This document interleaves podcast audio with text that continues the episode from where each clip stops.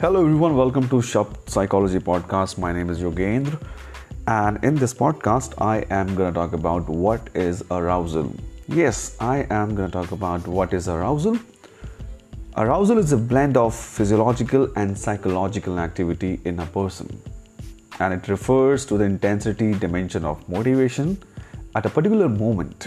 The intensity of arousal falls along a continuum ranging from not at all aroused to completely aroused, right? And uh, highly aroused individuals are mentally and physically activated. They experience increased heart rate, respiration, and sweating. Arousal is not automatically associated with either pleasant or unpleasant events. You might be highly aroused by learning that you have won 1000 rupees or you might be equally aroused by learning of death of a loved one that's all for this podcast. Thank you so much